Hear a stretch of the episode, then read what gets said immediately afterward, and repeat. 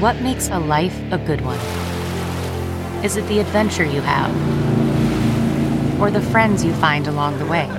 Maybe it's pursuing your passion while striving to protect, defend, and save what you believe in every single day. So, what makes a life a good one? In the Coast Guard, we think it's all of the above and more, but you'll have to find out for yourself. Visit gocoastguard.com to learn more. Hey, friends, thanks for joining a podcast. I want to tell you about something really new and exciting called patreon.com slash BP show. It's a great way to get uh, exclusive interviews with newsmakers, voicemails, personalized videos, political commentary, and early access to a special podcast called The Making of Bernie Sanders. Go to patreon.com slash BP show. Patreon.com slash BP show.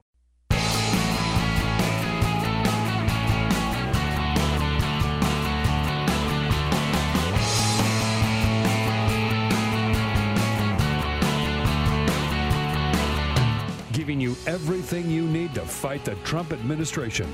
This is The Bill Press Show, live at youtube.com slash The Bill Press Show.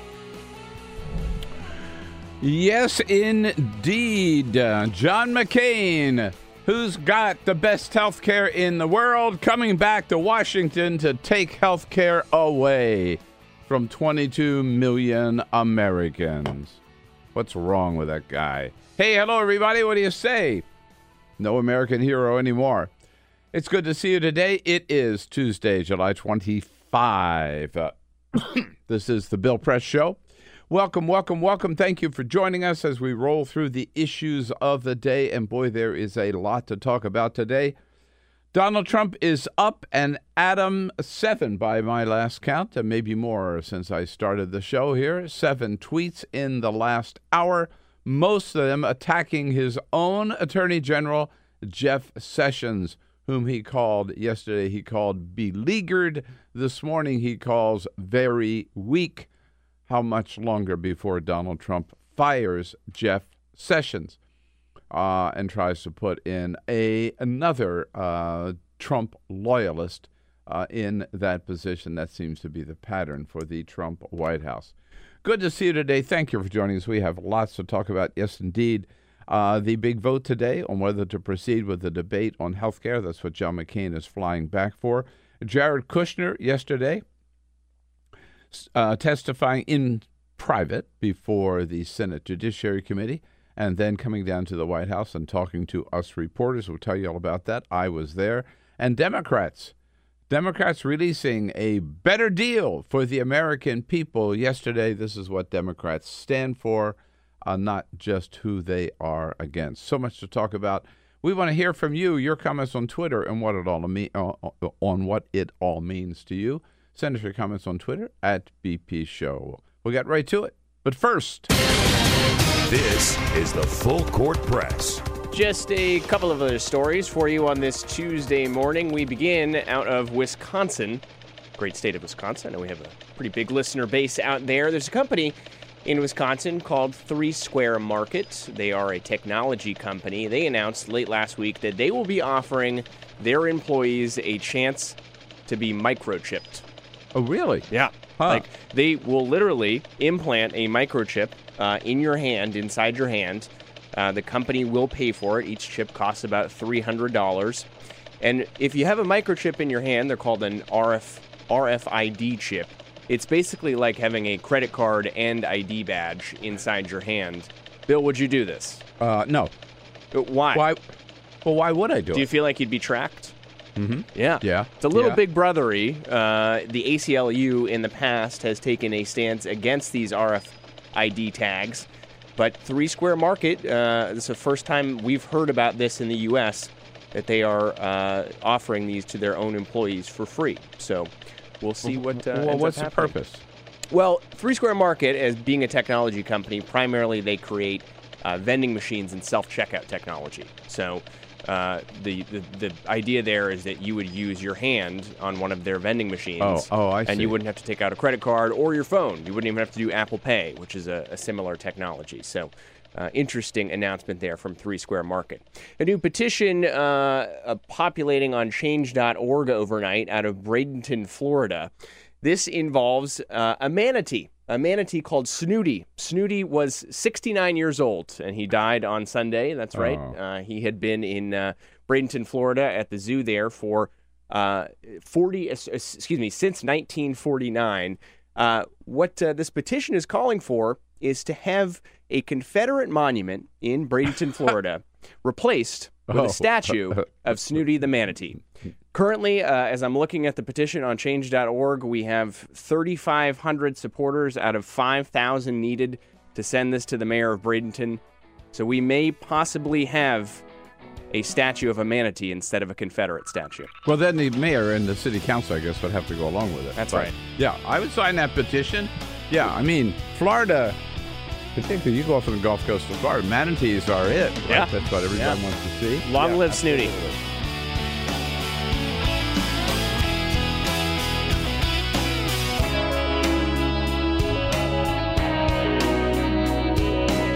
On your radio, on TV, and online. This is The Bill Press Show. Hey, what do you say, everybody? Great to see you today. It is Tuesday, July 25. Uh, this is the uh, Bill Press Show.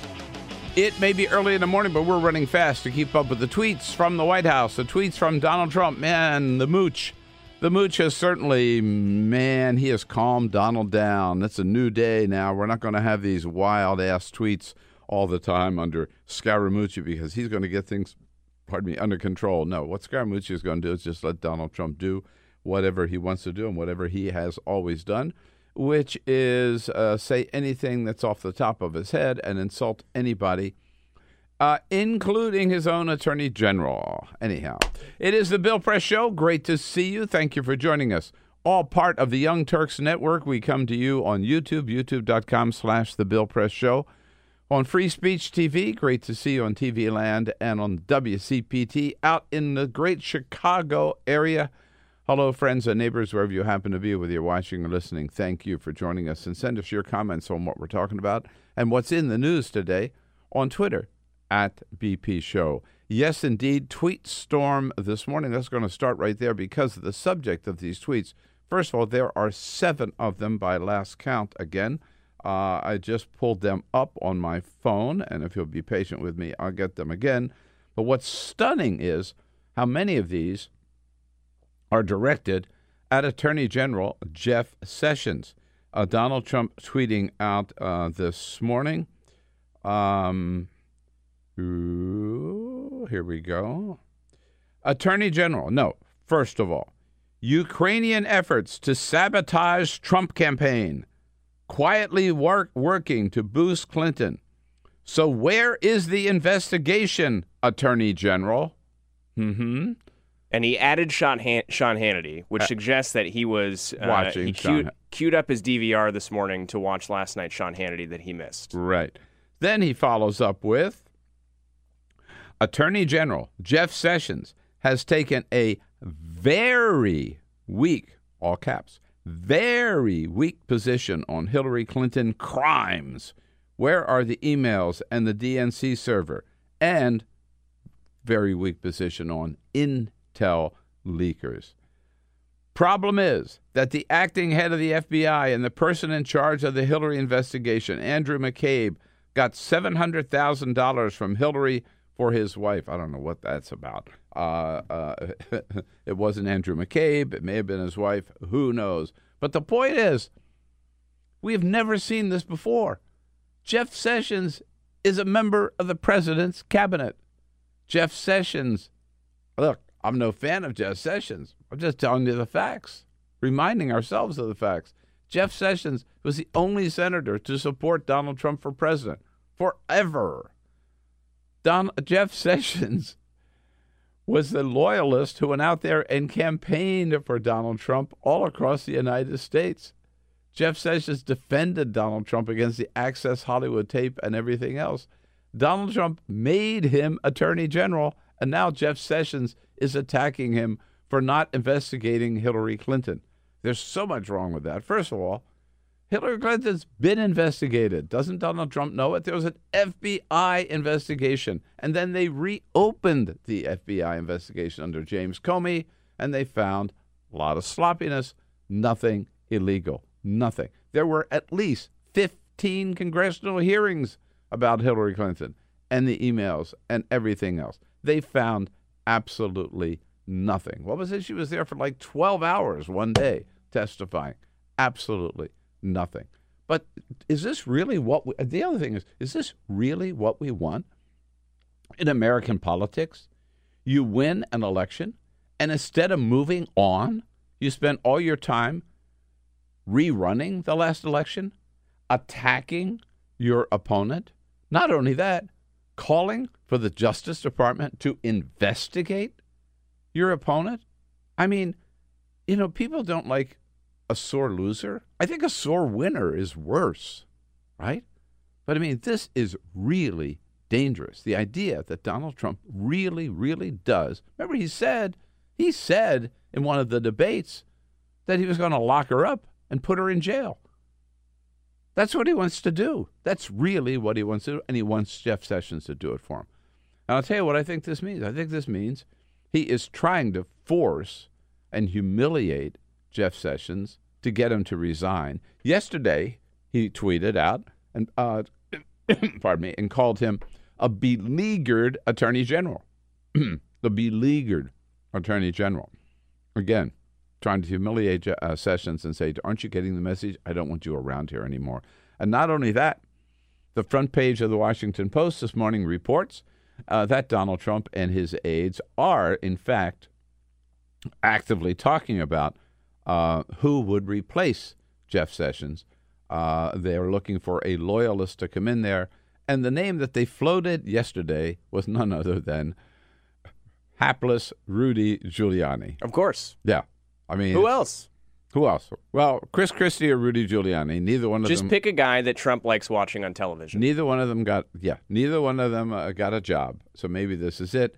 Uh, Rudy Giuliani uh, didn't do himself any favors yesterday, perhaps because Giuliani came out and said that Jeff and defended Jeff Sessions, saying that Jeff Sessions made the right decision when he recused himself from the Russian investigation. And of course, that's where it all that's where it all stems from because Donald Trump is absolutely uh, you know, he wants the world to believe that this Russian investigation uh, amounts to nothing, that there was nothing there, that uh, um, it's all a big witch hunt. We've heard it how many times. Again, this morning he, he used that phrase.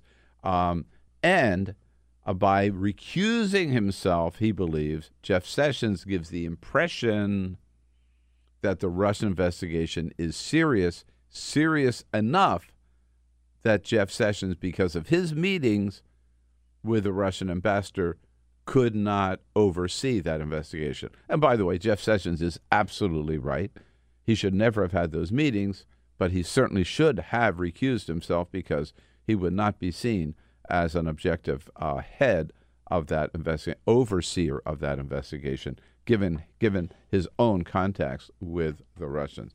At any rate, again, Donald Trump in a tweet storm this morning directed not against uh, the Democrats, directed against his attorney general. It's only a matter of time before it, I believe that uh, that Donald Trump will succeed. Uh, in, I mean, how how can Sessions stay there when every day his boss is undermining uh, his credibility and his ability to do the job? By the way, we just put up a poll on our Twitter at BP Show, on Twitter Oh, at cool. BP Yes. Show. Will Donald Trump fire his Attorney General Jeff Sessions? Yes, no, or will Sessions resign first? So fill it out. Fill out the poll on our Twitter at BP Show. At BP Show, and you'll bring us up to date on the. Uh, Yeah, we'll check back in about a half an hour. How about that? Uh, okay, all right, uh, that's good. Now, uh, so speaking of, uh, uh, Jeff, how about this for a segue from Jeff Sessions recusing himself, Donald Trump attacking him for recusing himself, attacking him this morning as very weak, calling him yesterday beleaguered, uh, and because of his contact or refuse or, or recusing himself from the Russian investigation. Uh, Russia was front and center again yesterday. I was down at the White House when uh, little Jared Kushner comes back from testifying in front in private in front of the Senate Judiciary Committee and gave a statement to us uh, White House reporters out there. I got to tell you, it was such a scene. Uh, I don't know whether you, if you, uh, I hope you follow us on Twitter because you would have seen I tweeted out. First of all, uh, th- th- you know, so there's this thing called the stakeout. It's it's not in the briefing room. It's outside. It's in the driveway, just outside the entrance to the West Wing, which is where the Oval Office is. Pardon me, and that's where guests to go in uh, to um, to have their meetings in the West Wing go in that entrance. And there's a Marine stationed at that door. Uh, the Marine, I still haven't quite figured out, but the Marine is there, and the Marine kind of knows. Certainly, when you're coming in, the Marine sees you because you're walking in, and he opens the door but and I've done this myself. When you're leaving, he's got some kind of a cue that he knows when somebody's coming out, so he opens the door even before you get there. Huh. If you're leaving the building, that's pretty cool to watch. At any rate, outside of that entrance, um, for those of us reporters who cover the White House, there are always microphones set up. So somebody who meets with the president, they'll come out there if they want to, and will talk to reporters and talk about their meeting with the president. Uh, there's always a microphone, a microphone there. So I've seen countless governors, cabinet members, uh, business leaders come out there. Uh, we all have on television. Yesterday was very different, and people have been around the White House, reporters, a lot longer than I have, have never seen anything like it. That yesterday they didn't just have the microphone; they had a little stand, and they had the White House seal Tiny little lectern there. tiny little lectern with the White House seal on it. Again, I've seen cabinet members, governors, former presidents, never that. They set this up for Jared Kushner, for the son in law. And Kushner came out. I'm, I, I'm sorry. He looks like he's 13 years old. And he strode out and yesterday and asserted that he did nothing wrong. Everything was proper. Uh, here he is, uh, Jared Kushner. There was no collusion. Let me be very clear. I did not collude with Russia, nor do I know of anyone else in the campaign who did so. And all of my contacts were proper. I had no improper contacts. I have not relied on Russian funds for my businesses. But he couldn't help but get a dig in saying about this whole Russian investigation, echoing his father in law. In fact, I'm sure that Donald Trump insisted that this sentence be in his statement. Donald Trump had a better message and ran a smarter campaign, and that is why he won. No, Suggesting otherwise ridicules those who voted for him. Oh, he's such a good boy. he's such Look a at that. Look at the good boy. I know, yeah. He gets a Oh. little pat on the head from Donnie for that, yeah. No, that's not why Donald Trump won. He won because Hillary Clinton ran such a bad campaign. Uh, and also, he won because he had a little help from the Russians uh, in getting there. Yes. Yes. Oh, yes. That's true. Yes, yes, that is true. Absolutely. Uh, but and Sarah Huckabee Sanders yesterday told reporters how proud Donald was of Jared Kushner. But here's what get here's what gets lost in this whole thing. So Jared Kushner said, um, "I had four meetings, four meetings with the Russians, and I did nothing improper, and I, I did not collude with them." Please, please, let's focus on really what he's saying. It's not that he only had four meetings. It's not that nothing happened at those four meetings, as if you believe him. But he contradicts everything that Donald Trump and Kellyanne Conway and Reince Priebus and Sean Spicer and the whole gang have been saying, and Mike Pence, for over a year. If there were, if Jared Kushner only had four meetings, and then we know there are all these other meetings with Jeff Sessions and Michael Flynn, the fact is they lied for a year that there were no meetings. So the fact that Kushner says there were only four is not doesn't help their case. It destroys their case. It proves they were lying all along about the contacts with leaders or officials from the Russian government. And by the way, you got if so Kushner lied for over a year, and then he lied on the forms that he filed for his national security clearance, where at first he didn't mention any meetings with the Russians, and it says contacts with foreign officials. That's you're supposed to list them out. Kushner says now he claims, oh, he was just a novice. He didn't realize you had to do that. Or worse yet, somebody in his office filled that out and filed it before he even knew it for his own security clearance form. I mean, it doesn't add up. Kushner's, I, I thought that Kushner's statement yesterday and his whole trying to get ahead of the game and trying to prove that he was transparent, I think he raised more questions than answers yesterday, for sure. And overall, I think the looming question here, overall, is how could they have all of these meetings? And how could the entire Donald Trump brain trust be at these meetings? with Donnie Jr. and Paul Manafort and Jared Kushner. Couldn't get any higher in the campaign than that. And then Michael Flynn and then Jeff Sessions. How could all these people be meeting with all these Russians and Don and none of them ever tell Donald Trump, the candidate, uh, about any of these meetings or what they were doing, whom they met with, or what they talked about? It it is incredible literally incredible. You can't believe that that happened, that Donald Trump did not know what was going on. By the way, Jared Kushner is 36 years old. Is he really? He's not a young man. I mean, Oh, he could yeah, technically run for president, right? Yeah. He's not a 21 year old. Yeah. Uh, he's not an intern, right? Right. Yeah. He's not an intern the that way, might have some trouble with he's forms. a smart businessman. I mean, uh, he, I, I guess, made a lot of money. He owned a he. He owned properties when he was in college. Yes, he's a big real estate tycoon. Like probably has as much money as his father-in-law, and he owned the newspaper, uh, the New York Observer. So yeah, you're right. He's not a he, he- he's hardly a political novice. Uh, at any rate, it was quite a scene uh, in front of the White House yesterday. Of course, he didn't take any questions. He came out, uh, made his statement, then turned around and walked away. If Donald Trump was not talking uh, about Jeff Sessions yesterday, he was talking about health care, uh, using the occasion of being bringing some people that he just lined up and said these were the victims of Obamacare. Yeah, there are 22 million people out there who are going to lose their health insurance if the Republican plan goes through. Donald Trump doesn't want to talk about them. He came up with, uh, and who knows what their stories were because we never hold uh, a dozen people he's standing behind him. Probably got them out of the crowd of normal people who were there just there to tour the White House and said, "Hey, just stand behind me and just shut up, don't say anything, and I'll call you victims of Obamacare." And uh, Donald Trump again accusing the uh, Republicans of not doing their job. Here he said is what they've got to do. The vote is today to proceed. Donald Trump, they got to do it. We promised. We as a party must fulfill that solemn promise to the voters of this country to repeal and replace what they've been saying for the last seven years. And he said the Republican senators have not been doing their job. So far, Senate Republicans have not done their job in ending the Obamacare nightmare.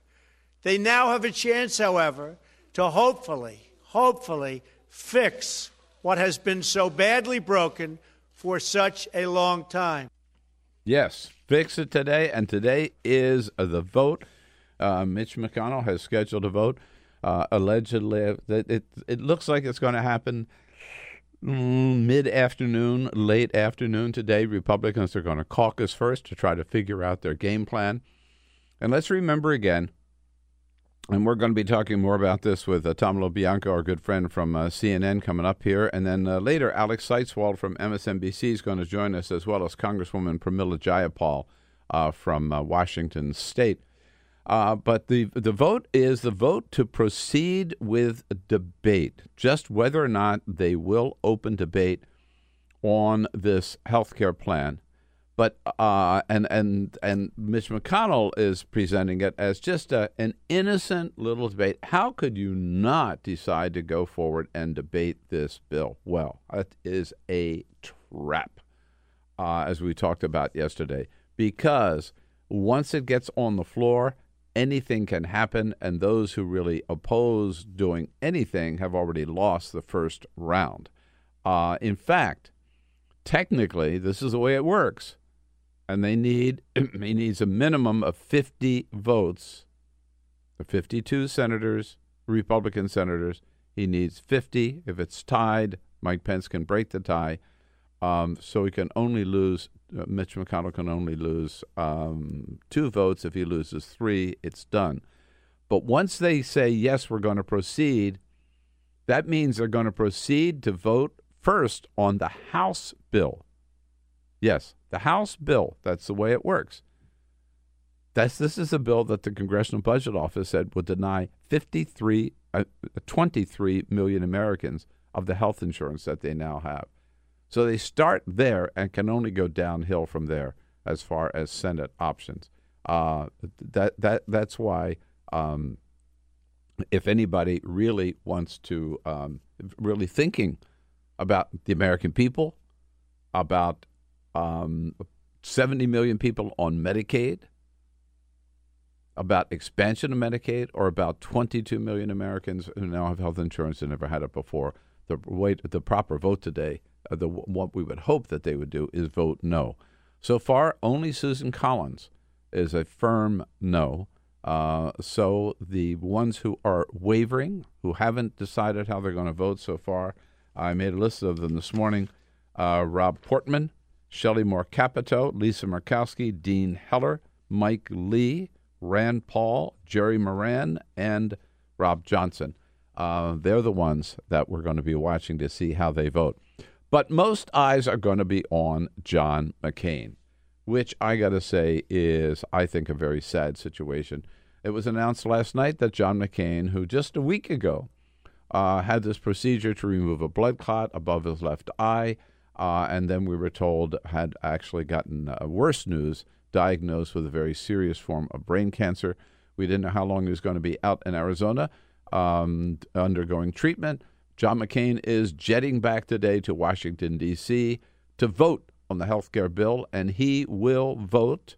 He has said he may not vote for the final thing, but he will vote to proceed today to open up the debate to give Mitch McConnell one more vote, which I think is outrageous. When you think of it, here is John McCain, a senator who has the gold standard in health care, who is flying back here to Washington to deny, to take health care, uh, health insurance away from 22 million American, according to the Congressional Budget Office, and uh, to stop Medicaid in its tracks and to gut what today Medicaid is the largest and the most expansive health care plan in the entire country.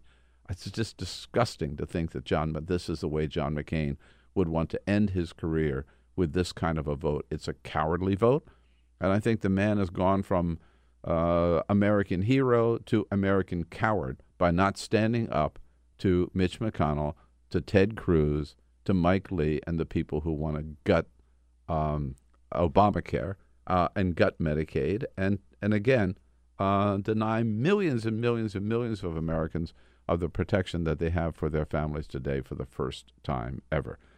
Uh, it's sad that this is a way uh, that this is uh, how John McCain is uh, again seeking to end his career, um, but he will come back, make a dramatic return today.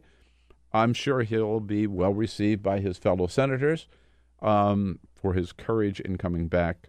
Um, I think it's a cowardly thing to do to come back and cast that vote. In the meantime, so we'll be watching that today. Talk more about it tomorrow. One other item, boy, there's so much to get to. And don't forget your comments on the news, please, at BP Show. Uh, the Democrats, you know, everybody says this. You can't just be against everything you got to be for something.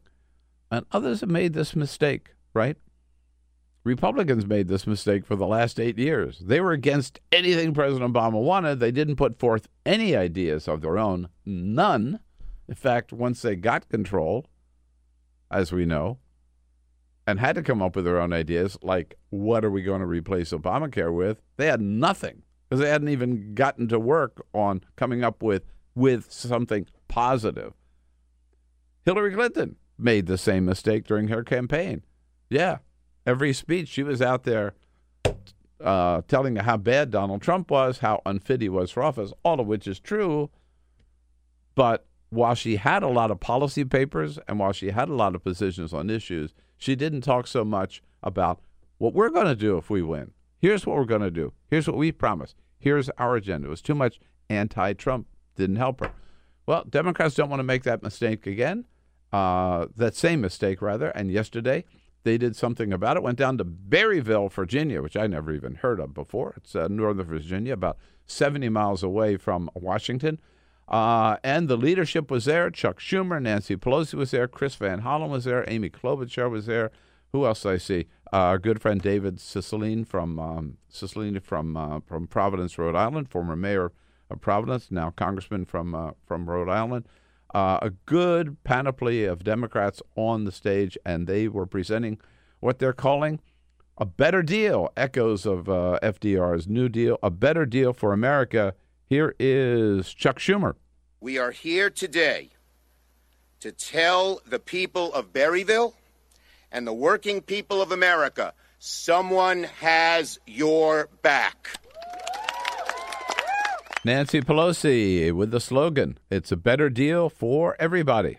Democrats are offering a better deal better jobs, better wages, a better future.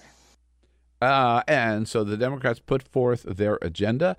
It kind of echoes maybe of Newt Gingrich's contract with America, but again, this is what they say we will do if we take over again. It includes lowering prescription drug prices. It includes cracking down on corporate monopolies, at, and it includes creating millions of more jobs by uh, doing something about rebuilding our infrastructure, which, of course, is something that Donald Trump promised and has not done anything about. So, on many fronts, the Jeff Sessions front, Donald Trump attacking him again this morning, the Jared Kushner front, uh, the health care b- vote today, and Democrats with their better deal. We got so much to talk about today. Let's say hello to Tom LoBianco from CNN, get his take on everything that's going on. Uh, so stay with us right here on the Bill Press Show this Tuesday, July 25. By the way, you're going to get the votes? He better get him. He better get him. Oh, he better. Otherwise, I'll say, Tom, you're fired. I'll get somebody.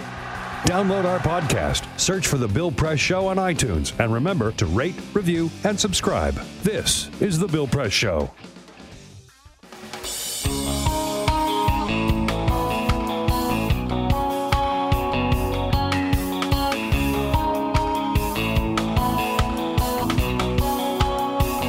Same great show, new great channel. Stream live video at youtube.com slash The Bill Press Show.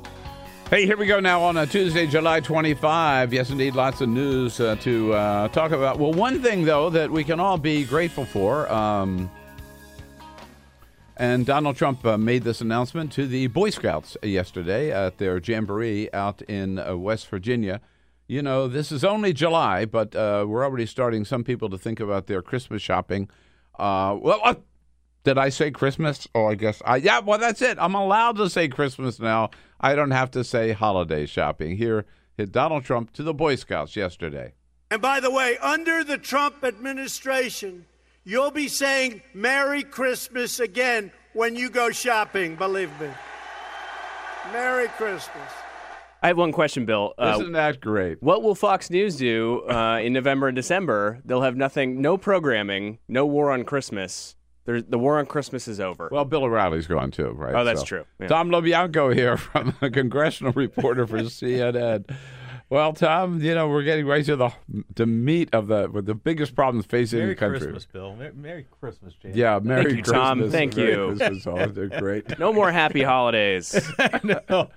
this whole myth, I mean, it's just insane. We haven't been able to say Merry Christmas. It's crazy. Merry Christmas. yeah. I feel oppressed. I do. I really do. So uh, Jared Kushner came up to the Hill yesterday. Uh, what was the what was the reaction?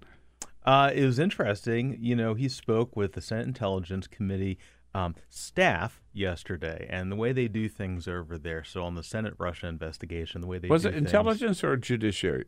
Uh, Intel. Intel. Um, okay. Yeah. yeah, and you know, there's a whole fascinating dynamic playing out right now uh, between judiciary, between Chuck, Chuck Yeah, Grassley. yeah. Oh Right. yeah, that's a whole other thing. We could get into that if you want to. Um, a whole different ball game. But Kushner in particular, before the main Senate investigation on Russia, just the staff Uh, all indications preliminary interview. Um, you know, he came out afterwards. Our uh, our colleague uh, Ted Barrett, veteran of the Hill, uh, actually caught Bar- uh, caught uh, Kushner on his way out the door. One of the only people to get a question in with him, and he said, "You know, did you did you answer the questions?" And he said, "As many as they had." You know, so he, he says that you Yeah. answer all these questions. He was in there two hours. Yeah, well, yeah, slightly more, um, which was more than they expected. I think they were only planning on about 90 minutes. Um, this is the staff uh, uh, on the Democratic and Republican side, and what you know, the way this works is that they're kind of doing it's like a screening interview. If Oh, you I see. You're kind Yeah. of doing, you know, so the the way they do their investigation is kind of the way you do any sort of, you know, So it's a legal- preliminary interview, huh? Exactly. Yeah. Yeah, the dry run before they go in front of the whole committee. Exactly.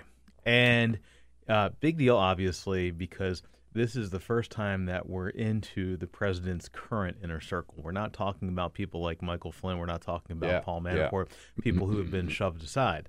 We're talking about uh, his son in law, someone who I, I doubt will ever be shoved aside. You know, if there's any such thing as job security in that administration, I would suppose that's it. Marrying his daughter would be That's pretty yeah, good. Pretty yeah. good, right? yeah, right. Uh, and he, uh, so will he testify in public? We don't know that. You know, he did something interesting yesterday, or his, his team did something interesting. They floated the idea of making the testimony that he gave in private to uh, the Senate uh, committee um, public. They want to take But that public. didn't he do that yesterday? I mean, uh, the statement he released his Yeah. statement early yesterday morning Well, before he, did- went to he the did hill. release the statement, but so why? Okay, if you release a statement, then why would you also ask for the testimony to go out? The reason you would do that is because you want the committee's questions to be released as well. So you want a transcript of all that out there. oh, I got it. So, so the whole transfer, the back and forth of everything. Yeah. So you want the so the gambit there is it's I mean politically obviously it's great because you can go out there and argue that you're you're all about transparency, et cetera, et cetera, and the committee will never agree to it because uh, they don't want to show their cards. Mm-hmm. Okay, so um, now uh, would that would this be in public for maybe the next um, interview? That's possible. Uh, Senators Joe Manchin and Ron Wyden, Yeah. who are both on the uh, Intelligence Committee, said that they would like to have him come back in public. Um, we're going to have him today before the House Intelligence Committee in private.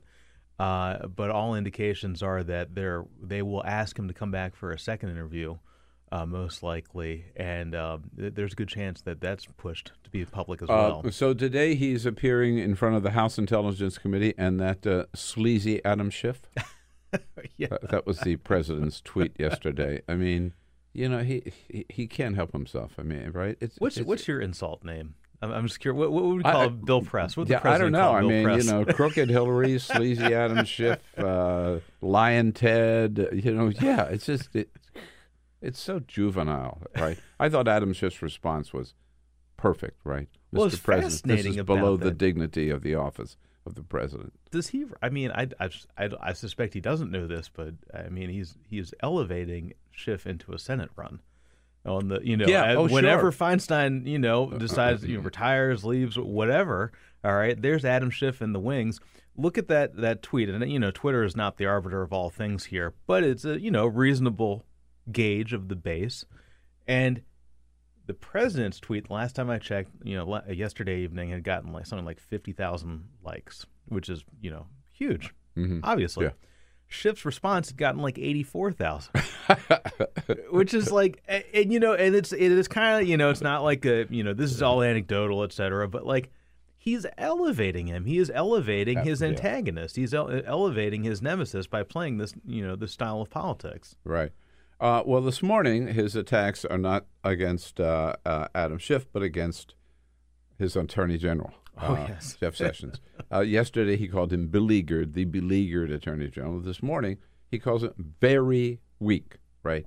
Right. Very weak response on the part of uh, Jeff, Jeff Sessions. Uh, his response to the Russian inve- and why isn't he investigating Hillary? Calling this is not the first time that he's calling on Jeff Sessions to investigate Hillary. So let's take them one at a time. I mean, what is his? What's he trying to do with Sessions? Force Well- him out, or is he going to fire him? he could he could fire him at this point. It's possible. Um, you know, we've we've heard that chatter. Our our reporters out of the White House have heard uh, this this rumor, this you know this idea being floated that obviously the name of Rudy Giuliani has been mentioned as well. Yeah, um, as a as a replacement for Sessions. Washington um, Post reporting this morning, front page, that there are active conversations now at the White House right. with Trump, including Trump, about firing uh, who whom they would get to replace Jeff right. Sessions. And Rudy Giuliani's name is one they floated yesterday. But Giuliani yesterday said Sessions did the right thing when he recused himself. Yeah. it's, you know, would he do it? I mean, maybe, right? I mean, you know, it's it's it's hard to tell with him. Would I mean, is he? He seems like all indications are that he's he's look. We know that he's looking for ways to to blunt the impact of the special prosecutor Bob Mueller. That's not surprising. Clinton did that. All right you strategically you look for ways you know you're in a battle here right? Mm-hmm. um, they did that whole uh, press uh, team shakeup. Uh, they brought in uh, Scaramucci. You know this is part of that kind of like gearing up for war right? Uh, do you get rid of Sessions? I mean I, it's possible. I mean do you fire the special prosecutor? That's possible too. It's not nothing is out of the realm of possibility with uh, with this president. And uh, you know, the thing I see though is that what he's doing and what, what they often do is they watch us, right? They watch the folks on TV and the, you know he, him in particular to see how we react to these things. I mean, he floats these trial balloons on purpose, so he wants to see you know yeah. who gets riled up, which you know which way they break on the on the question. Um, so, you know, I imagine that this is all very fluid right now. Um, you know, the funny, I was kind of laughing earlier about uh, Ted Cruz because they tried to get John Cornyn for FBI director. Remember that? And they, oh, um, yeah. the president right, right. called him up and mm-hmm. tried to get him in there. And Cornyn, of course, is the second ranking Republican inside the Senate, and they wanted him for FBI director, and he he turned it down politely, uh, politely. Um, but uh, Cruz, they want to get for uh, Attorney General possibly. So Cruz, the junior senator, who uh, um, at least as of last year, not a lot of people in the Senate um, were big fans of. I think could get true. the you know could get the bigger job right theoretically under. It just goes to show they haven't really thought this out. It, it, it, these are all trial balloons right now, all gauging how we're reacting. Uh, yeah, uh, and the idea that the president would uh, would fire his own attorney general is um, would, would, be, would be stunning but not all that not that surprising, uh, yeah. given given what we've seen. Um, let me ask you this: Isn't the fact, doesn't it say something uh, that the fact that he's ta- that he's so obsessed with this Russian investigation that he does want to get rid of Sessions, he does want to get rid of Mueller. Um, he is lawyering up. He brought in another yes. lawyer of the weekend, Ty Cobb. That Donald Trump is afraid of this Russian investigation, isn't he? I mean, does I get a feeling he's he yeah. he says it's just a witch hunt, but he must know that there's stuff there that they're going to find out that he doesn't want them to find out. Yeah, I mean, you know, look, I I don't have a, a direct insight to into exactly what evidence Mueller has. Um, you know, here's the thing: Trump's own son, Trump Jr., gave us one of the biggest pieces of evidence that we've seen so far, which is that uh, this, you know, the meeting with the Russian lawyer Ves- Veselnitskaya. All right. Um, thank you, Karoun Demirjian from uh, Washington Post, for properly uh, teaching me how to pronounce these these names. I was I was impressed. I haven't even tried. So yeah. Um, and uh, it's that meeting um, with that original email, Rob Goldstone telling him, saying, you know, look, we're going to get you dirt on Clinton provided by the Kremlin as part of their effort, their effort, effort to help to help Trump. Yeah, and yeah.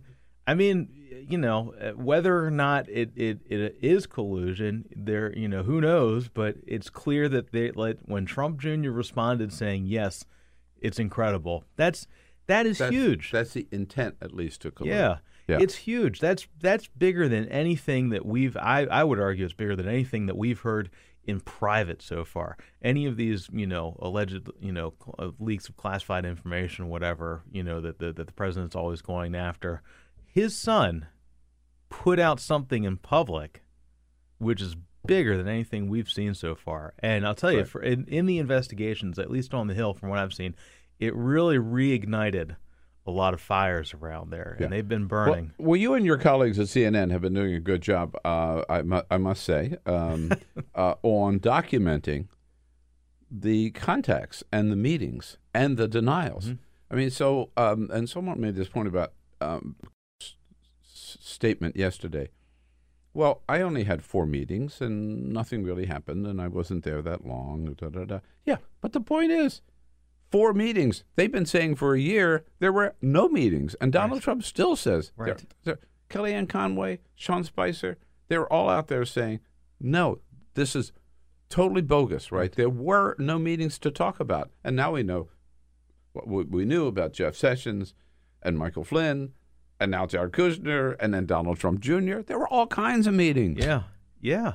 So, You- so in effect, Yeah. Kushner undercut the Trump, Yes. The Trump, uh, uh, you know, um, BS. let me on these meetings. Let me start out by giving a shout out to our uh, CNN researcher who documents all this stuff and has just done incredible work, Marshall Cohen.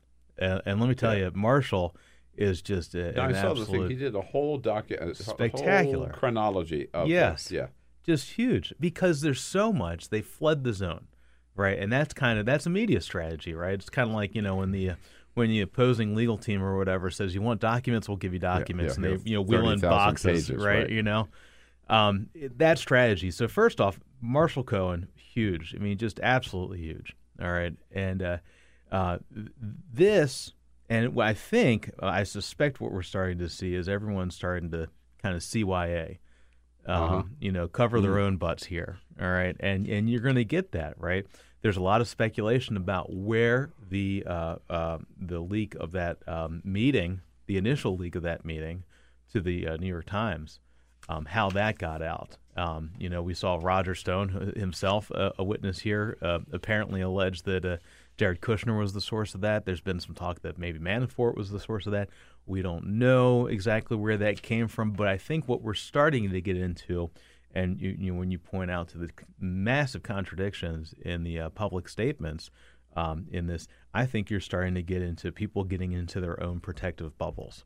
All right, and with their legal teams, um, and I think we're going to see more of this. Remember, Jared Kushner unveiled another meeting, and not a huge meeting, but another meeting with Sergei Kislyak uh, uh, in April 2016. So now we know four times that he's had these meetings.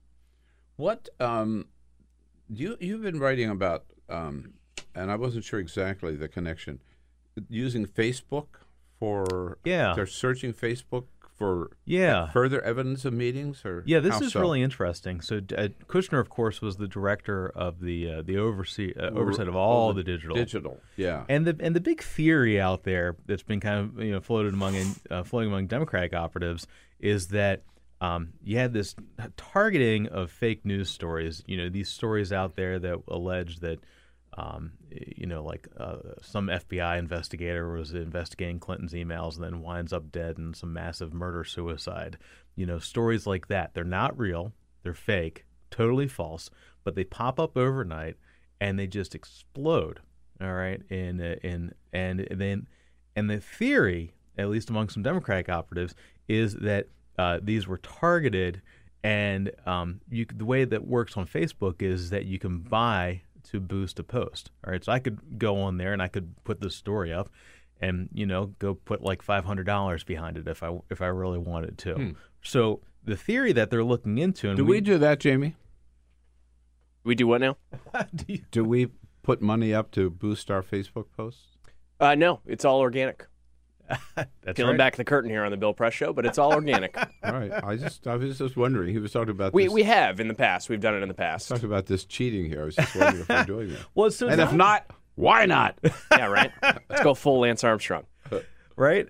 Well, so the interesting thing, and you know, we I spent uh, you know a couple a month and a half or so working on this thing, and you know, we we had this debate internally, right? Is there's nothing illegal about buying, you know, Yeah. to boost you know your your own re- reporting, whatever. Um, where it would becomes a question is whether or not Russia was helping to boost that, and whether there were operatives that were doing that. And so we know that Mark Warner, um, the leader of the Senate, uh, one of the de- the Democratic leader of the Senate intelligence, intelligence investigation, has brought this up numerous times.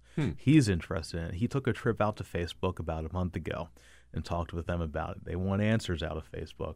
Uh, on the House side, uh, they're bringing in Brad Parscale, who was the Trump campaign digital director.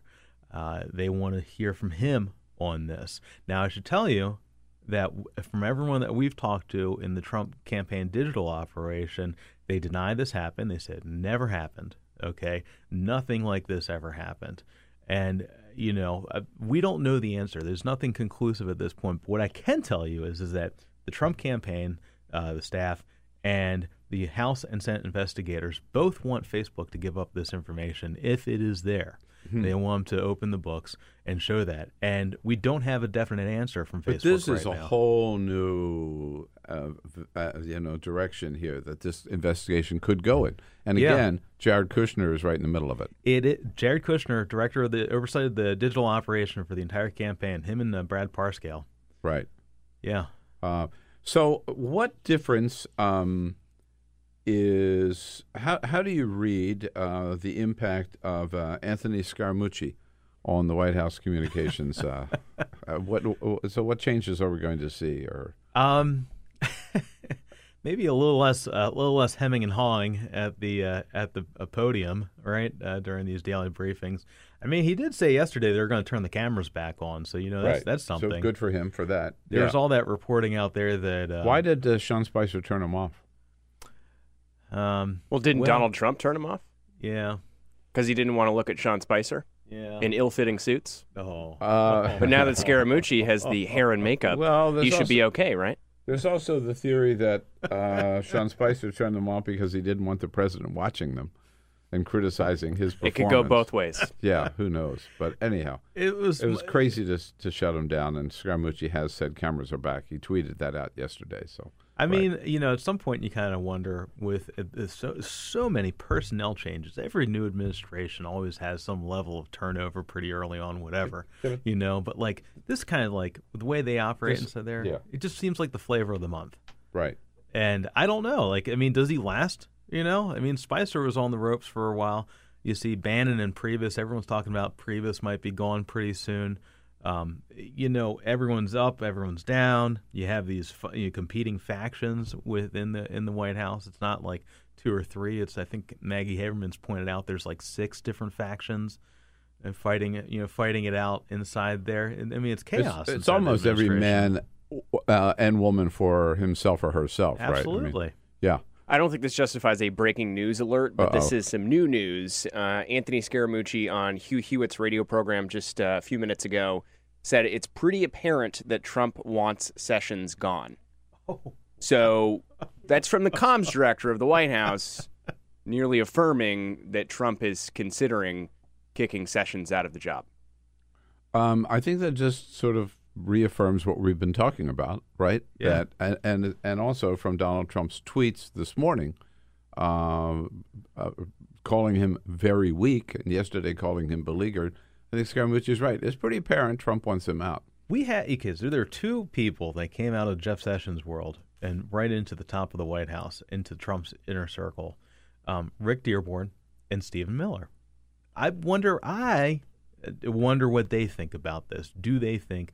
I mean, Sessions brought them up, all right. And, you know, and you know the the adage, right? You dance with the one that brung you. Yeah. All right. I wonder what they feel about this. I really do. I'm curious what they whether they think Sessions is beleaguered and weak. Um, well, um, I, I think maybe that their primary concern is uh, uh, that they don't want to lose their job, and so they've maybe distanced themselves Maybe. from Sessions and reaffirmed their loyalty to Trump. Who knows? Poss- possible. you know, I mean, yeah. Loyalty is that's that's the one thing that that's the coin of the realm for Donald Trump. Again, back to the Boy Scouts yesterday. Boy Scouts, trustworthy, loyal, brave, clean, reverent, or whatever. I used to know those when I was a Boy Scout. Uh, here's Donald Trump saying, "I need more of that." A scout is trustworthy, loyal. We could use some more loyalty, I will tell you that. Loyalty to me, not not loyalty to the Constitution or not loyalty to the laws of the land. Right? No, loyalty to me. That's what I That's what I demand. Right. What was the uh, Webelos? We'll, we'll be loyal scouts. Mhm. I, I used to be a Cub Scout. Oh. I, I did not make it to Boy Scouts though. Uh, You got a story there, Tom? oh boy. Oh, I'm kidding. All right. So, speaking of loyalty, uh, the president is also going to. It's a test of loyalty. He says today. Hmm. Uh, you're over there. You're over there in the Congress on what Republican senators do. Yesterday, Oh, uh, he he uh, at the White House um, was not too kind to the Republican senators. Basically, he did say they're just they haven't done their job yet. So far, Senate Republicans have not done their job in ending the Obamacare nightmare. They now have a chance, however, to hopefully, hopefully fix what has been so badly broken for such a long time. So my call today is that uh, when the dust settles, that Mitch McConnell's going to get 50 votes at least. Yeah, To no, on, the, on the motion, yeah, on the motion to proceed, which opens the debate on the on this healthcare, um, the whatever the latest iteration of the healthcare bill is. Is that your read Um, as well? Yeah, I mean, and and the fact that John McCain is coming back for this. Now, I'll tell you something interesting. We- Jeremy, our um, our our Mhm. defense reporter, great Yeah. great guy, um, came over from Politico. Um, great reporter, really dialed in on this stuff. He made a great point last night. And he said that um, you know it's not just that; it's also the defense authorization bill that's coming up today, and that's that's McCain's baby. Okay, He's So- chair of armed services. right? exactly. So So he's he- coming back for both. yeah. And, you know, it helps. It helps McConnell immensely to have McCain back. Um, dramatic, dramatic showdowns today, all over the place. I know, I know, indeed. Uh, and it's going to be a bad vote for the American people, but I do think they'll vote to proceed, which means they're going to end up with a pretty crappy health care bill, and Donald Trump will sign it, whatever it is. Hey, Tom, great to catch up with you in such Thank a, you, at such a busy, busy time. um, we're going to go to, over to NBC next, I'm sorry, with Alex ah, Seitz-Wald. Here we are. We love them all. We love them all. This is the Bill Press Show.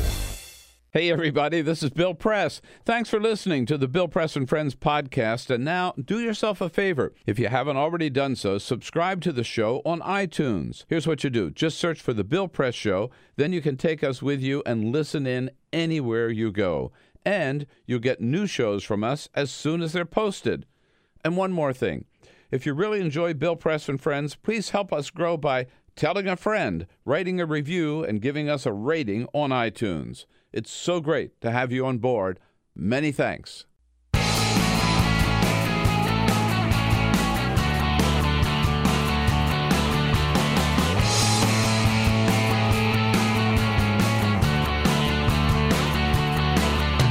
Giving you everything you need to fight the Trump administration. This is the Bill Press Show. Live at youtube.com slash the Bill Press Show. Donald Trump lashes out and attacks his own attorney general. Yep, Jeff Sessions getting hit again today by the Donald Trump tweets. Donald Trump calling him very weak yesterday, calling him beleaguered. What do you say? Hello, everybody. Tuesday, July 25. Uh, it is the Bill Press Show. Great to see you. Thanks for uh, joining us. Thanks for checking in. And we got lots, so much news on so many fronts today. Uh, so much to talk about, uh, that it's really good to have you with us and have you part of the conversation. Uh, the big vote on health care will be today. The initial vote, which is whether or not to open up debate on the Senate floor. Uh, of course, that debate, however it goes, will lead to some kind of a health care bill, which you know uh, is not going to be good for the American people coming out of the Senate. That's why uh, the move for those of us progressive, those of us who appreciate uh, what Obamacare has provided for the American people, the millions and millions and millions of Americans who now have health insurance for the first time ever and don't want to see that taken away. Hope that the Senate will vote not to proceed, but instead uh, to sit down with Republicans, sit down with Democrats, and come up with a plan to fix Obamacare uh, and not end it or not repeal it. Uh, but it looks like with John McCain coming back today, Mitch McConnell will get his votes. That's one front we're talking about. Jared Kushner testifying yesterday in private. Will he testify in public? I was down there at the White House when he came out and gave his brief statement at the White House yesterday. And Democrats, Democrats coming out with their own plan to help the American people, which they're calling a better deal. All of that we'll talk about, but first, This is the full court there's press. Jamie with the big stories of the day. Just a couple of other stories for you on this Tuesday morning. We begin. Uh, hey, Bill, you remember Yes. the uh, original death of the GOP healthcare bill was caused by three women. That's three female senators, right? Susan Collins, Shelley Moore Capito, and uh, Lisa Murkowski. Lisa Murkowski, right? So uh, there was one uh, Texas congressman that was pretty upset about this. In fact, he made it clear that it was the women's fault that the bill has still yet to succeed. That's uh, Rep. Blake Farenthold from Texas, not to be confused with Pulitzer Prize winning journalist David Fahrenthold. Here is what Blake Farenthold to- told a Corpus Christi radio station. the the fact that the Senate does not have the courage to do some of the things that every Republican in the Senate promised to do is just absolutely repugnant to me. Some of the people that are opposed to this, there, there are some female senators from the Northeast. If it was a guy from South Texas, I might ask him to step outside and settle this Aaron Burr style. Uh, yes, a duel. Oh yeah, yeah. Oh, that's very, very funny. Yeah. Mm-hmm. And uh, just to be clear, Susan Collins is the only senator from the Northeast. So uh, I wouldn't Yeah. say West Virginia or Alaska or I anywhere didn't. near that. I, I never thought of Alaska as a New England state, but um, yeah. Uh, our next story here, I was hoping uh, our friend Alex Seitz-Wald would be here in time for me to read this one. We'll have to do it without him. He'll be here shortly. Uh, MSN- Where the hell is he? He's on his way. Uh, MSNBC has made history for the first time. They have spent five consecutive weekdays as the most watched cable network in prime time. That is the 8 to 11 p.m. Eastern slot. It's a big deal for MSNBC. Fox News took second place for the week. And Rachel Maddow just continuing her domination at the 9 p.m. hour. In fact, she was the second most watched program of all of cable last week Oh man. with the exception of uh, WWE, with the exception of wrestling. So only wrestling can tear people away from Rachel Maddow's show. Whoa. 9 Good p.m. for Rachel. MSNBC. Yeah, yeah. Uh, she's great. She just keeps getting better and better, and her audience gets bigger and bigger. And uh, good for her. Uh, we'll still celebrate that with Alex Seitz-Wald. Um, you sure he's on his way? He's on his way. He's on his way. Okay.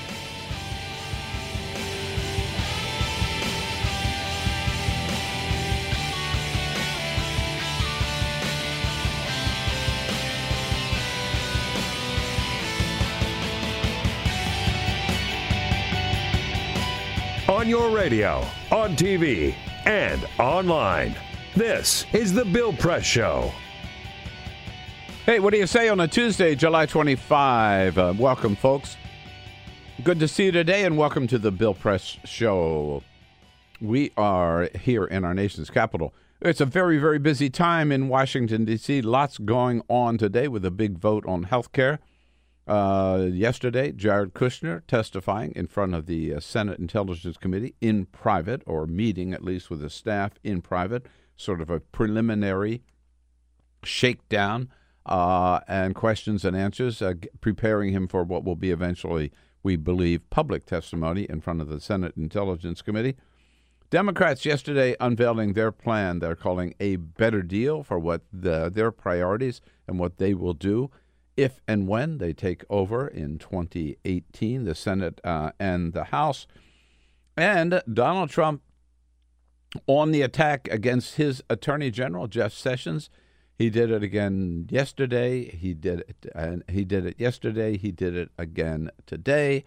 And they're even floating names of possible successors to Jeff Sessions, including Rudy Giuliani, former New York mayor, and Ted Cruz, senator from Texas. Uh, all of that we're going to uh, be talking about, but we did ask you a little bit earlier, given all the um, Donald Trump's open attacks on his own attorney general, uh, whether you believe that um, Donald Trump will fire Jeff Sessions or whether Jeff Sessions should just do the right thing and quit. Jamie? Poll's still up on our Twitter at BP Show, on Okay. Twitter at BP Show. Will Donald Trump fire Attorney General Jeff Sessions? 64% of you say yes, 7% of you say no, 29% say Sessions will resign first. Ha ha. Put your vote in if you haven't already at BP Show. Uh, how do you do it? Just uh, on Twitter at BP Show. It's right up there, one of our recent tweets. Make sure you're following us as All well. right, all right. There you go. Thank you, Jamie. And uh, as we uh, we warned you that Alex Seitz-Wald might be on his way here, he's he's arrived, and it's always good to see you, Alex. Political report, of course, for NBC News. How are you doing? Hey, Bill. Thanks for having me back. It's good to see you. The uh, Um, Obamacare repeal always. vote traffic is uh, brutal out there. Oh, is that right? The Yeah. repeal traffic today. Yeah. I don't know if it's uh, the Republican lawmakers leaving or, or coming. I mean, uh, it's just uh, it's just a mess. They, right, they- they so- don't even know what they're doing. We so. have so much to talk about. I mean, so you know, you follow uh, Donald Trump on Twitter as I do, and my phone. uh, by the, we started the show an hour ago, and in that one hour, he had tweeted. There were seven tweets, half of them attacking his attorney general. Yeah. uh, as very weak, uh, and attacking Jeff Sessions because he has not begun any. He's not conducting any investigation of Hillary Clinton and all of her crimes. The Hillary crimes, yeah. The Hillary crimes. Yeah, I feel like uh, Donald Trump's tweets are a lot of our alarm clocks uh, these days. But I mean, this is unbelievable. The, the, the president of the United States openly attacking not only in a New York Times interview last week, but now on Twitter, his own attorney general for a thing that was investigated by the FBI, by James Comey, cleared, uh, and now accusing her. But it, he, you know, there's been reporting that he did offer his resignation, and Trump didn't accept it. So he's just leaving him kind of twisting out in the wind like that. I've, I've never seen anything like it. and it's you know it's his administration, right? It's it's it's it's his attorney general. This is not his political enemy. In fact, it's the only senator to endorse him. Right. I mean, th- there would be no Donald Trump without a Jeff Sessions. I, I really believe that. When Trump came onto the political scene, he had ideas, but there was no kind of ideological framework to fit it into. And Jeff Sessions really provided that. He also provided him some of his key aides, uh, like. Stephen Miller, the speechwriter. right. Steve Bannon came to Donald Trump in part through Jeff Sessions. Uh, you know, the immigration rhetoric, the the the Muslim ban kind of stuff. A lot of that came from Jeff Sessions, who really gave Donald Trump a lot of credibility, introduced him to a lot of people, and now Trump is is totally Yeah, at a time we remember when people were saying Donald Trump is not a Republican, he's not a conservative, he has zero credentials in that area. Here you got Mr. Conservative Republican from the South, Jeff Sessions, standing right by him saying, you know, I- I'm with this guy. That helped Trump immensely. Right. And and by the way, there's this whole uh, kind of crazy shy, sideshow going on to replace Jeff Sessions in the Senate in Yeah, Alabama. yeah. There's a Republican Oh, primary right. there. Oh, oh, yeah. And they're all competing over who can be more like Donald Trump, who Donald Trump likes more. Trump hasn't said anything, he hasn't endorsed anyone in this race, but the ads are all the Republicans attacking each other for not being loyal enough to Donald Trump. So at the same time that he's throwing his attorney general under the bus, the guys running to replace his attorney general in the Senate are, you know, trying to be as, as loyal to the president as possible. Well, there's also this sideshow going on of who's going to replace who would replace Jeff Sessions. In the White House yesterday, floating the name of Rudy Giuliani and then Ted Cruz. Yeah. I mean, I, I, you know, is this a head fake? Is this for real? It's always impossible to tell. Rudy Giuliani was floated uh, for originally for the For- attorney general. yes, right. And I think they're, they're, I think Trump is good at setting a bar that is so low or so high, depending on how you look at it, that when he ends up appointing Jeff Sessions, people were relieved by that, even though, you know, if maybe he hadn't floated Rudy Giuliani, they would have been Right. a little bit more scared of that. I have no idea. I don't know what his end game here is. I don't know if he knows what his end game is here. Well, as you point out, I mean, first of all, we know that he was not happy because Jeff Sessions recused himself from anything to do with the Russian investigation, allegedly. I think Jeff Sessions already violated his own rule, but Yeah. obviously Donald Trump doesn't. Uh, at any rate, so that we knew that. But then, as you point out, last week in the New York Times interview, he said, "If I would known he was going to do that, I never would have appointed him in the first place, and he should have told me ahead of time." Uh, number one. Yesterday, he called him the beleaguered attorney general, and this morning he just says very weak uh, attorney general. So he he's not letting down on this. I mean, he if anything, he keeps ratcheting it up every day. Uh, it's hard to read the mind of Donald Trump, but it certainly looks like he wants to get rid of him. Either he wants to get rid of him. That seems like the obvious thing, but again, like there, there has been this reporting that Jeff Sessions has offered to resign and that Trump has Yeah, not accepted. right. So the only conclusion that I can come to is that Trump would rather have him in his own cabinet as a foil, just like he has the failing New York Times and the Amazon Washington Post and whatever, to blame all of his problems on someone else, not him. It's Jeff Sessions' fault for not recusing himself. That's why this whole fake Russia investigation exists. Uh, and if and if Jeff Sessions had just been better, then none of this would have happened. That's that's the only thing that makes sense. But he also clearly would like to fire Robert Mueller as well. I, I- Yes, I think that is for sure. Uh, but I think he knows that he can't. Or, I mean, if he could, it would be breaking. He's crossed so many lines already, but it would be. I know. It would be crossing a, a new line. Uh, and I, I have to imagine that he's gotten warnings, you know, whether explicitly or uh, not in so many words, from Paul Ryan and Mitch McConnell and some of the folks on the Hill saying, you know, if you do that, it's going to be really bad for us, for our guys in November of next year and for passing any kind of legislation you want. I, I think Trump desperately wants some win to put on the board. That's why he's been amongst his tweets this morning. Also, were Yeah. some hitting Republicans for not repealing Obamacare. Uh, so I think he desperately wants a win, and until he gets it, he's just going to lash out at all of his perceived enemies that he blames for not getting him there. Well, uh, he may get somewhat of a win today uh, with uh, John McCain, whom, of course, he trashed during the campaign. Right. Uh, because he was a prisoner of war. I don't like prisoners of war, right? So he's not a hero. Uh, he said during the campaign. Today, he called him a hero because he's going to come back to vote to repeal Obamacare. Right. Well, he's going to vote to at least open debate uh, on repealing Obamacare. So now he's John McCain. Now he's uh, uh, John McCain is Donald Trump's hero For, for now, give it give it 24 hours. We'll see. Depending on what John McCain does, maybe he'll on the go. final vote. Yeah, maybe he'll go back to, to not being a hero. We don't Uh, know. yeah, but you've been doing some interesting reporting on um, Trump voters maybe waking up to the fact that, uh oh, I'm going to lose my health insurance. Yeah, I was uh, this weekend at a clinic in the far southwest corner of Virginia. This is coal country. It's seven hour drive from D.C. Oh Jesus! You know, very close to the Seven Kentucky hours border. and you're still in Virginia? You're still in Virginia. Yep. I think seven hours you'd be in Florida. I, you, I, I thought so too. Yeah. um, I mean, you know, it's it's sandwiched between Kentucky, Tennessee, West Virginia. It's a two and a half hour drive to the closest county that Hillary Clinton won. So this is deep, deep Trump country. Uh, Trump won the county that I was in by eighty percent, and Mm. it's uh, very poor. Uh, the the coal jobs are totally gone. This is exactly the kinds of people, the American carnage that Trump talked Mhm, about. mhm. And yet, there is this free clinic that they set up every year. They treat 2,500 people in one weekend because th- there, there's no health care, there's, there's no jobs. Uh, and so I, this is Appalachia. this right? is real Appalachia. In fact, the town of Appalachia was just down the road from Oh, no. from where Yeah. I was. Uh, it was in the same county. And I was with uh, Ralph Northam, who's running for governor in Virginia. He's a doctor, and he was volunteering at this clinic.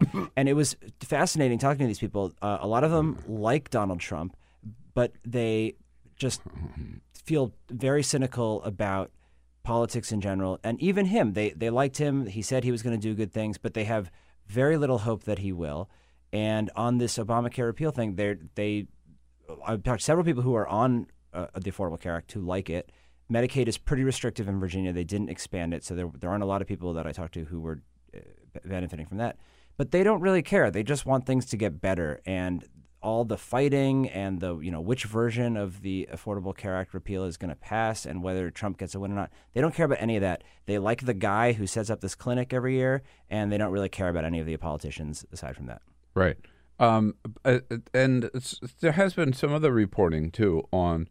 Um, I mean, there's no doubt, right, that if it's 22 or 23 million people that are going to lose their health insurance over the next decade, a lot of those are going to be in red states. A lot of those are going to be Donald Trump voters, right? Yep. At what time do they? At what point do they wake up and say, "Whoa, wait a minute"? Uh, if I forget was the Times or the Post the other day that had the story that these people were all for repeal until they realized, wait a minute, what repeal meant. right, right. Yeah, and uh, uh, two weeks ago I was in uh, Providence, Rhode Island for the National Governors Association. yeah. And I talked to uh, several red state governors, Asa Hutchinson, Arkansas, who they did expand Medicaid, and, and they, they made exactly this point. They said the, the people who are going to be hurt by this are the people who elected us, the people who, who voted for us. These are the, when we think of, you know, who our base is, who Trump voters are, these are the people who are going to be thrown off of the, the Medicaid expansion. And, it's, and governors, you know, they have a different view on things. They tend to be a little bit less partisan, a little bit more pragmatic than the, the people up on the Hill. Yeah, I mean, this gets me back to John McCain. If you, if there's any state, and I haven't, I've done the research, but any state, I would imagine, where per capita, right, the number of people on Medicaid or Medicare, right, Arizona's got to be way, way up there. Yeah. And Yeah. McCain would actually vote for a bill that's going to rip these, rip their health care away from these people. I mean, it's it's there are a lot of Republican senators, right, who've got to be um, torn about that. Yeah, and, and, and the, the governor of Arizona is one of those governors who has said this is not a good idea or expressed some skepticism. I, they just they spent seven years running on repealing Obamacare. They finally have complete control of government. You know, this happens maybe once in a generation for a party. It's a very Mhm. rare window that you have to try to advance your agenda. And I, they, they are trying to advance a policy goal, or excuse me, a political goal and I don't think they are really thinking about or caring about the policy implications of it. They they want to repeal it, and all of the people who will be hurt it seems to be secondary. Uh, we will, Alex and I will have a chance with you uh, to talk more about health care with Congresswoman Pramila Jayapal from uh, Washington State, who's going to be joining us uh, uh, in just a few uh, minutes here. She's right in the middle of the battle th- over there, a member of the Budget Committee, too, uh, in, in the House. You mentioned, just by the way, that you were in. Down wherever in in this remote corner of Virginia with Ralph Northam, the Democratic candidate for governor. What's the governor's race look like in Virginia? Yeah, this is probably the most important election of this year. It hasn't gotten as much attention as I think it probably. Uh, I'm surprised deserves. it hasn't. Yet. Yeah, yeah. It's there early. It's July, but right but we're still you know we're coming into the the closing stretch it's in november um, and and these new jersey and virginia you know have elections right after the presidential and they tend to be fairly predictive about what happens in the the midterm election a year after that um, the new jersey one is basically a done deal the democrat will will Mm-hmm. almost certainly win there uh, virginia Ralph Northam is definitely ahead. Uh, he had a tough primary against Tom Perriello, the former congressman, who kind of ran on a more Mm-hmm. Bernie Sanders Mhm. message. Uh, but the party seems to have more or less united. Northam is a, a doctor. As I said, he's a pediatrician. He's the lieutenant governor now under Terry McAuliffe. Uh, so the entire party kind of got behind Ralph Northam early. And um, he's he's kind of a, a, a southern guy. He has a drawl. He's a little bit more moderate, but he's moved uh, progressive direction over the, the primary. And uh, he's definitely ahead of Ed Gillespie, who's the Republican, former Republican National Committee chairman, very much an establishment guy. And we all thought the Democratic primary was going to be the close one, but it turned out that it was Gillespie's primary. He almost lost to this guy, Corey Stewart, who is Trump's Yeah. campaign manager uh, in the state, who ran essentially on a pro Confederate message. I'm not even exaggerating there. Uh, so, so I think the, the question is can the kind of anti-Trump sentimentism sentiment uh, is that enough to get Democratic voters to the polls and to overcome the divisions inside the Republican Party? I would put, you know, my, if I if I had to choose which side to be on, I would rather be on Northam's side, but it's it's going to be tight. Uh, how close is Gillespie running to Donald Trump? He is trying to toe a very awkward line there. he is not a Trump voter. I mean, if you if you look at his profile, he would No. be a quintessential He never a- Trump guy. He is a classic Washington establishment politician. He exactly. He is a you know the country club uh, Yeah, a- a yeah. Republican guy. But after I, I- this, I must confess, I have played golf with him at his country club. perfect, perfect. Yeah, exactly. Back in those crossfire days. Right, yes. yeah, so, yeah. Maybe you ended up in a back room where that was kind of smoky and dark. You know, uh, that's his that's his milieu. Uh, but after that brush with death in the Republican primary and you know surveying the landscape, those are the energized voters right now. Uh, the Trump voters, not the country club Republican type. Yeah, so he's right.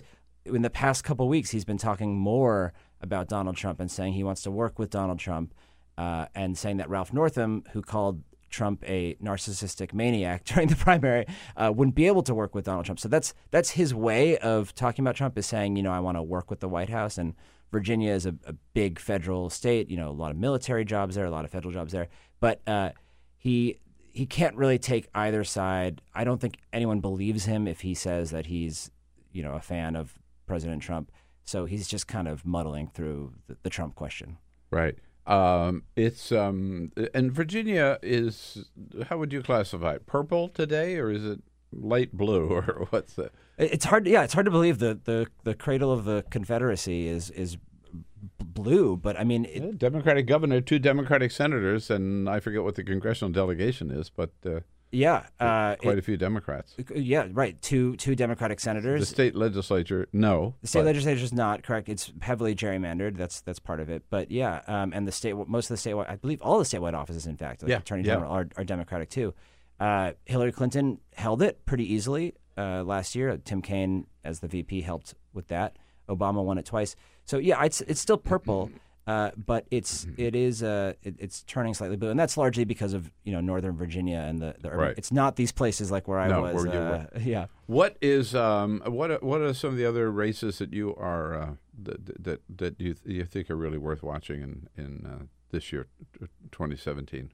Well, uh, there's not a lot this year. The the Virginia's governor race is, is what's left. That's a big one. New Jersey, uh, you know, it, it looks Yeah. essentially like a cleanup job for And congressional races are behind us, I guess, right? The For- specials. For, right? Except for that uh, that um, Alabama special election, which is just a Republican primary. But that is a that's a fun race. Uh, just yesterday, Mo Brooks, the congressman who's in that race, he was one of the guys who was on the baseball field that was uh, shot up, and he released an ad using the shooting of uh, a question about gun control that was asked him, you know, within a couple of hours of the shooting, and he said, "No, we got to defend our Second Amendment rights." They they they turned that into an ad, uh, and Steve Scalise, you know, who was shot, who was still in the hospital, Yeah.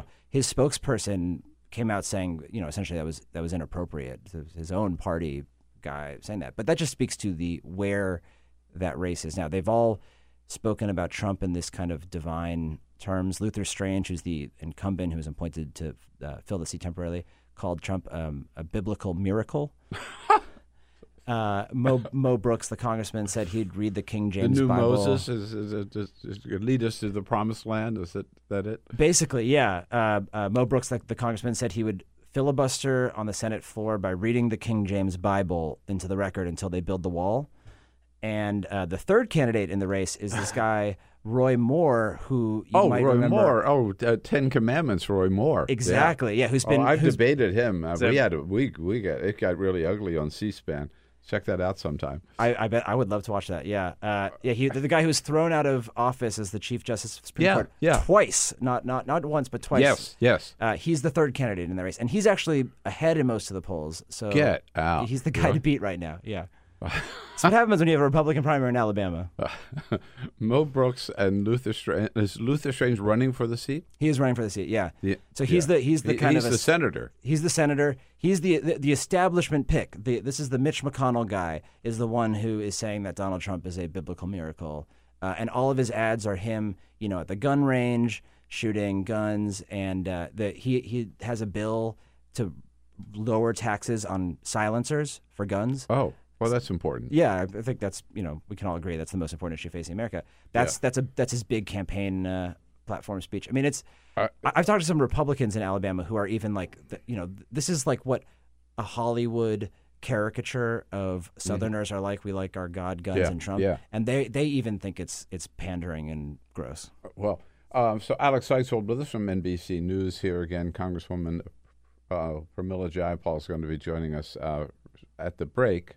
Yes, James. This is a Bill Uh-oh. Press Show breaking news Breaking update. news. We have two additional Donald Trump tweets. No, uh, how within many- the last ten Take minutes? his phone away. We're at nine Doesn't his tweets. battery ever run down? Nine tweets this morning. The first tweet 10 minutes ago reads Working on major trade deal with the United Kingdom. Could be very big and exciting. Jobs, in all caps.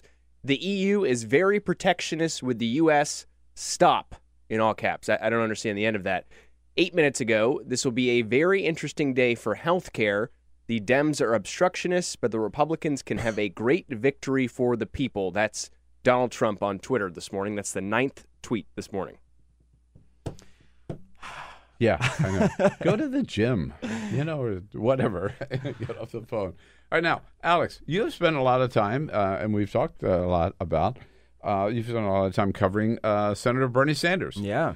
Uh, in uh, 2015 and 2016. A guy you know Uh, very well. uh, of whom I know well. The Hill uh, had a little article a couple of days ago that Bernie is, um, according to sources, considering seriously considering another run. What do you hear?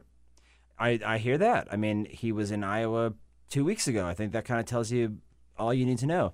Uh, Yeah, if you're from Vermont, you don't go to Iowa, you know, by ju- accident. By accident. yeah, right? yeah, May, maybe New Hampshire, but Right, uh, yeah, right.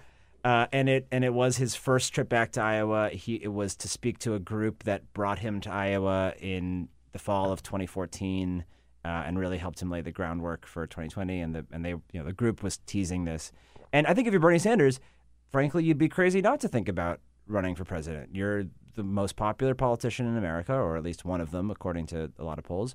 You have this huge base of fired up people. Uh, the the Democratic Party is fractured, and you have a you know a real corner of it.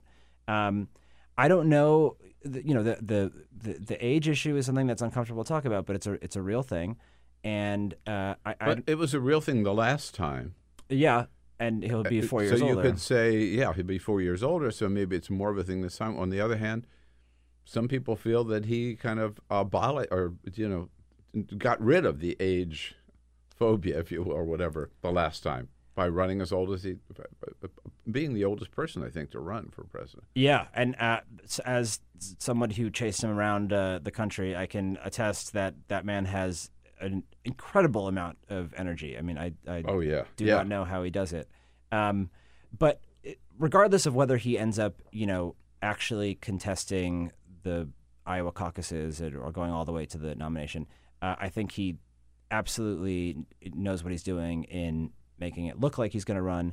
Uh, and even if he doesn't run, he can play an enormous role as a kingmaker, as a shaper of the debate, uh, exerting the kind of leverage that he has been able to continue exerting over the primary since his presidential run. And he knows better than anyone that as soon as you say, I'm not running for president, it's all over, the cameras go away, the people stop paying attention to you, and you go back to being one of a 100 uh, members of the Senate. So I, I think he is absolutely he he's running until he's not running, and so, And he's certainly as committed as he ever was to keeping his ideas out there to you know, that we ought to be talking about. Fifteen dollar minimum wage, that we ought to be talking about single payer health care, we ought to have Medicare or Medicare for all, right? And college tuition, free college tuition for every American. So, so he doesn't want those issues to go away, and one of the ways to keep those issues out there, I would imagine, is to keep. And he's also endorsing candidates, correct? right.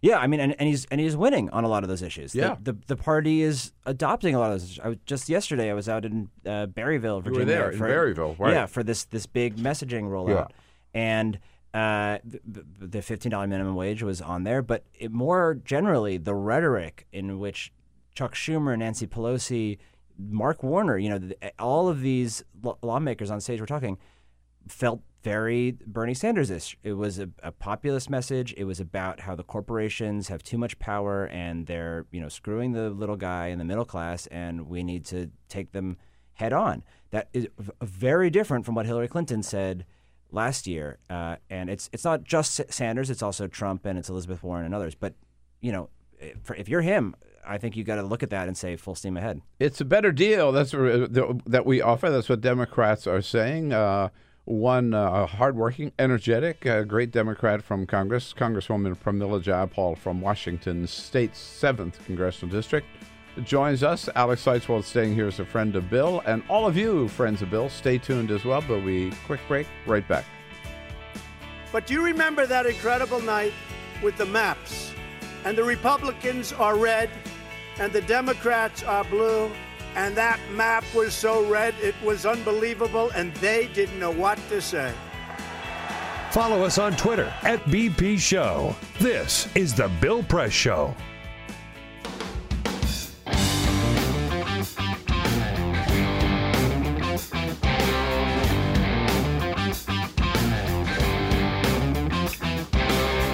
Live video, Bill's commentary, the best clips from the show, all in one place. YouTube.com slash The Bill Press Show. How about it? You bet it is. Uh, boy, but it was a busy day here at the uh, Bill Press Show. Busy day in Washington, D.C., both at the White House and uh, here uh, on Capitol Hill in the United States Congress, where the senators are going to line up this afternoon after Republicans hold a caucus meeting to try to get their act together. Uh, they're going to prance out to the Senate floor and take that procedural vote on whether or not to open debate on health care legislation. Uh, Donald Trump telling him basically, you'd better do it or else, uh, and or else I'll find somebody to run against you. Uh, Donald Trump also tweeting this morning madly, most of his tweets uh, attacks against uh, his uh, number one political enemy at the present time, who happens to be his attorney general. Go figure. Uh, we're coming to you today from our nation's capital, our studio on Capitol Hill, brought to you today by the Laborers International Union of North America, the good men and women of the Laborers Union under President Terry O'Sullivan uh, laying the foundation uh, for uh, many of the new great buildings here uh, that you see, uh, construction sites all over the country. For more information, they are build, helping build a better America. That's their website, Liuna Builds America, L I U N A, Builds America. Dot org. Alex Seitz-Wald from NBC News, political reporter, uh, in studio with us. We'll be joined shortly by Congresswoman Pramila Jayapal. so Alex, the president is off to Ohio tonight. Uh, strategically, uh, an important state. It sure Uh, is. interesting also, uh, having carried Ohio, though, um, he has a governor in Ohio who has been maybe the number one uh, critic of the Republican health care plan. Yeah, from the Republican side, John Kasich, who we all know uh, from the presidential race, uh, speaking like a lot of these other Republican governors in, you know, saying I depend on Medicaid dollars and the expansion uh, to balance my budget, and most importantly, to provide care for my people. And if you repeal it and replace it, I'm going to lose all of that. And he's been very outspoken. Uh, when I was at the, the governor's convention two weeks ago, Mike Pence was there. He gave a big speech and he called out John Kasich by name, even though Kasich was not attending the event. And that was seen as uh, kind of a no no among the, the other governors there who, who didn't appreciate, and, and it turned out to be false what, what uh, the vice president was saying. Uh, about Ohio. About Yeah. Ohio, about but, but he said there was all these people waiting uh, for for services that they couldn't get, and it, it turned out to be not true. Uh, but yeah, it would be very interesting to see that dynamic. Uh, you know, whether Kasich is on the stage with him and, and what the body language is there, because they are certainly from opposite wings of the party. So, uh, and of course, as we mentioned, the debate over health care intensifies today with a vote in the Senate whether or not to proceed uh, and take a vote on the uh, first, starting with the House bill, the bill that passed the House, which, according to the Congressional Budget Office, would take health care away from some 23 million Americans. Right in the middle of that battle, our good friend from the Wash- Washington State and Washington's 7th Congressional District, Congresswoman Pramila Jayapal, Jayapal here in studio with us. Congresswoman, it's good to see you. It's good to see you too, Bill. Thanks for coming in. Thanks You've been busy. I saw you at We the DNC the other night. I saw you at CNN. I mean, yeah, all over I the saw you at those places too. yeah, well, we're, we're, I don't know. We're, we're both, uh, just- it, it's an important time to be out there, It right? It really is. Yeah. Yeah. So, what do you expect to see out of the Senate today on You know, I've been thing? racking my brain to figure out how they get the votes for this thing in any form um, that exists currently. I know they're working on something else. John McCain is back, so that made me worried, thinking maybe this is the secret plan. You know, I keep hearing that Mitch McConnell is the master strategist, and so I keep waiting for that uh, rabbit to be pulled out of the hat. But I, I don't see it. I don't see Capito necessarily, you know, bowing to the pressure.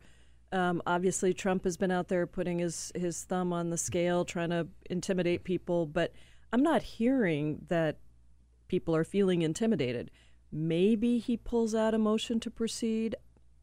I'm not really sure, but right now it looks like you know we're we're all working hard to make sure it's another failure. But um, I think they're in a bind. I think they're in a real bind because the more they move to the left, the more they lose conservatives. The more they move to the right, the more they lose the moderates. They've got a big issue with Medicaid. I mean, Medicaid is a massive program, and the idea that somehow it only funds, you know, poor people or black and brown people Mm, is just mm. totally wrong. I mean, rural states, urban states, um, or urban districts, as well as, you know, one in four births are Medicaid births, 62% of seniors in nursing homes, 60% of disabled kids. I mean, you're really going to say you're going to pull all these kids off of disabled kids off of um, their health insurance or kick seniors out of nursing homes? I don't think so. I mean, the plan is still, the last I saw, it was like 17, 18% popularity. So, um, One out of every five people in America on Medicaid, which is stunning. It's a stunning Yes, number. Some 70, Yeah. some 72 million people. Yeah. Right. And you hear the, con- I mean, one favor that they've probably done is that, um, you know, the Affordable Care Act is more popular than it's ever been uh, I know, because I know. you you Yeah. try to take something away from people and you watch people suddenly realize, oh, I wouldn't be able to have this, and we continue to get every day hundreds of you know horrendous stories of what people would suffer. I did a town hall just this last weekend, actually in my neighboring Republican district. Um, the congressman there had not had a town hall in six years. So Indivisible invited me, and I went because I really think, Bill, that we should be talking to everybody in America. Everyone should have a chance to talk to a congressperson. So we went, and um, there were a number of really heartbreaking stories of people who are battling cancer, battling all kinds of terminal diseases, um, or you know, m- massive diseases, and and would be uh, thrown out of their care if this bill were to pass. I just have to say in passing, I think this is one strategy that I that I find very very clever and also very smart. And this is the first not the first time I've heard about this, where some Republican members, senators, or House members who refuse to hold town halls, that they'll get they'll hold it. s- Constituents will organize a town hall and then invite a neighboring member of Congress. I know Mark Pocan has done this in Wisconsin, among Yeah. others. Right? Yeah, It's he's pretty good doing strategy. it in Paul Ryan's district. Have you, uh, have you uh, had a chance to attend any of these, Alex? I haven't been to any of them, but yeah, I know there are a number of uh, members who are doing it, and right, I, you you get to hear from the other side, and I think uh, gain a little bit of moral high ground from it, probably too. But it Yeah. also underscores, uh, the, you know, that re- a lot of these Republicans are not doing it with. I think fits with the Democrats' larger message that they're doing this for politics and not. What kind of a re- what kind of a reception did you get? It was fabulous. Um, sunny, beautiful in Seattle. You know, this is a big deal. Sunny, beautiful Saturday afternoon. Yeah. And we probably had 160, 170 people there. Um, it was at a kind of a far out location, Green River Community College. Um, but it was packed. We, I, I said I wanted to keep it respectful. It was not about bashing the Mhm. congressman. Um, but you know, I do think that it, a couple things. One, I think that people should be able to talk about the issues in a town hall format. I just think that's important. Two, I think that Democrats should not just cede districts across the country because there's a Republican in it. Um, we really need all of those folks to be on board and engaged in the same way that they are in my district because they have a, a Democrat who will listen to them. So I, I think that it's important for both those reasons. And it was it was a really great, very um, issues focused uh, town hall. So healthcare obviously was a big topic, but so was the environment. Um, so was taxes. So was Trump, Russia, um, a whole bunch of issues. Interesting that you mentioned Trump Russia because a lot of the uh, you know that we hear from the White House is that uh, nobody cares about this issue, right? I mean, Well, it's just it- just Washington reporters. I think there were like eight tweets to, to that effect this morning. Yes, yeah, exactly. Well, we will have our first Judiciary Committee, not our first. Uh, Jerry Nadler had a resolution of inquiry at the beginning of the year, but we I introduced a resolution of inquiry around Comey's firing um, and Sessions' recusal and the tapes, and we're amending it to include Donald Trump Jr. Um, and it will be heard in Judiciary tomorrow. So that's a resolution that Cicilline and I, David Cicilline from Rhode Mhm, Island, and I mhm. introduced. Um, and I, you know, I mean, the House Judiciary Committee is the only committee of record that has not had any sort of a hearing on any of this stuff. Goodlatte has refused to do that. Chairman Goodlatte has refused to do that. Um, and so you see the Senate Judiciary Committee calling in Donald Trump Jr., Yeah. Manafort. You see the House Intelligence and Senate Intelligence Committees with different, you know, differing, very varying degrees of satisfaction with each, but um, they've both been investigating this. And the House Judiciary has a responsibility. We have a constitutional responsibility to look into these issues. We haven't done that, so we will be having a hearing tomorrow. So a revolution, resolution of inquiry is calling for an investigation. Is that? It calls is that for um, term means? information, and it's a tool. It's really one of the very few tools that the minority party has to force a discussion or a vote on an issue that the majority Hmm. party doesn't want to bring up. So the deal is, you introduce the resolution. Our resolution calls for, you know, um, uh, sessions to release all information related to his recusal, um, all information related to the firing of Comey, all the tapes that the White House might have. Um, we'll be introducing information about Donald Trump Jr. as part of the resolution. If the majority party does not bring the resolution to a hearing in the committee of jurisdiction within 14 days, then it has to go to the floor for a vote. Now, Hmm. it's going to be defeated in committee as well, but um, I mean, miracles can happen. Maybe it won't be, but um, I imagine that But it'll be a raise party line vote You raise the issue and force you raise some the discussion. issue. Yeah. You get to have a hearing on the record on the topic.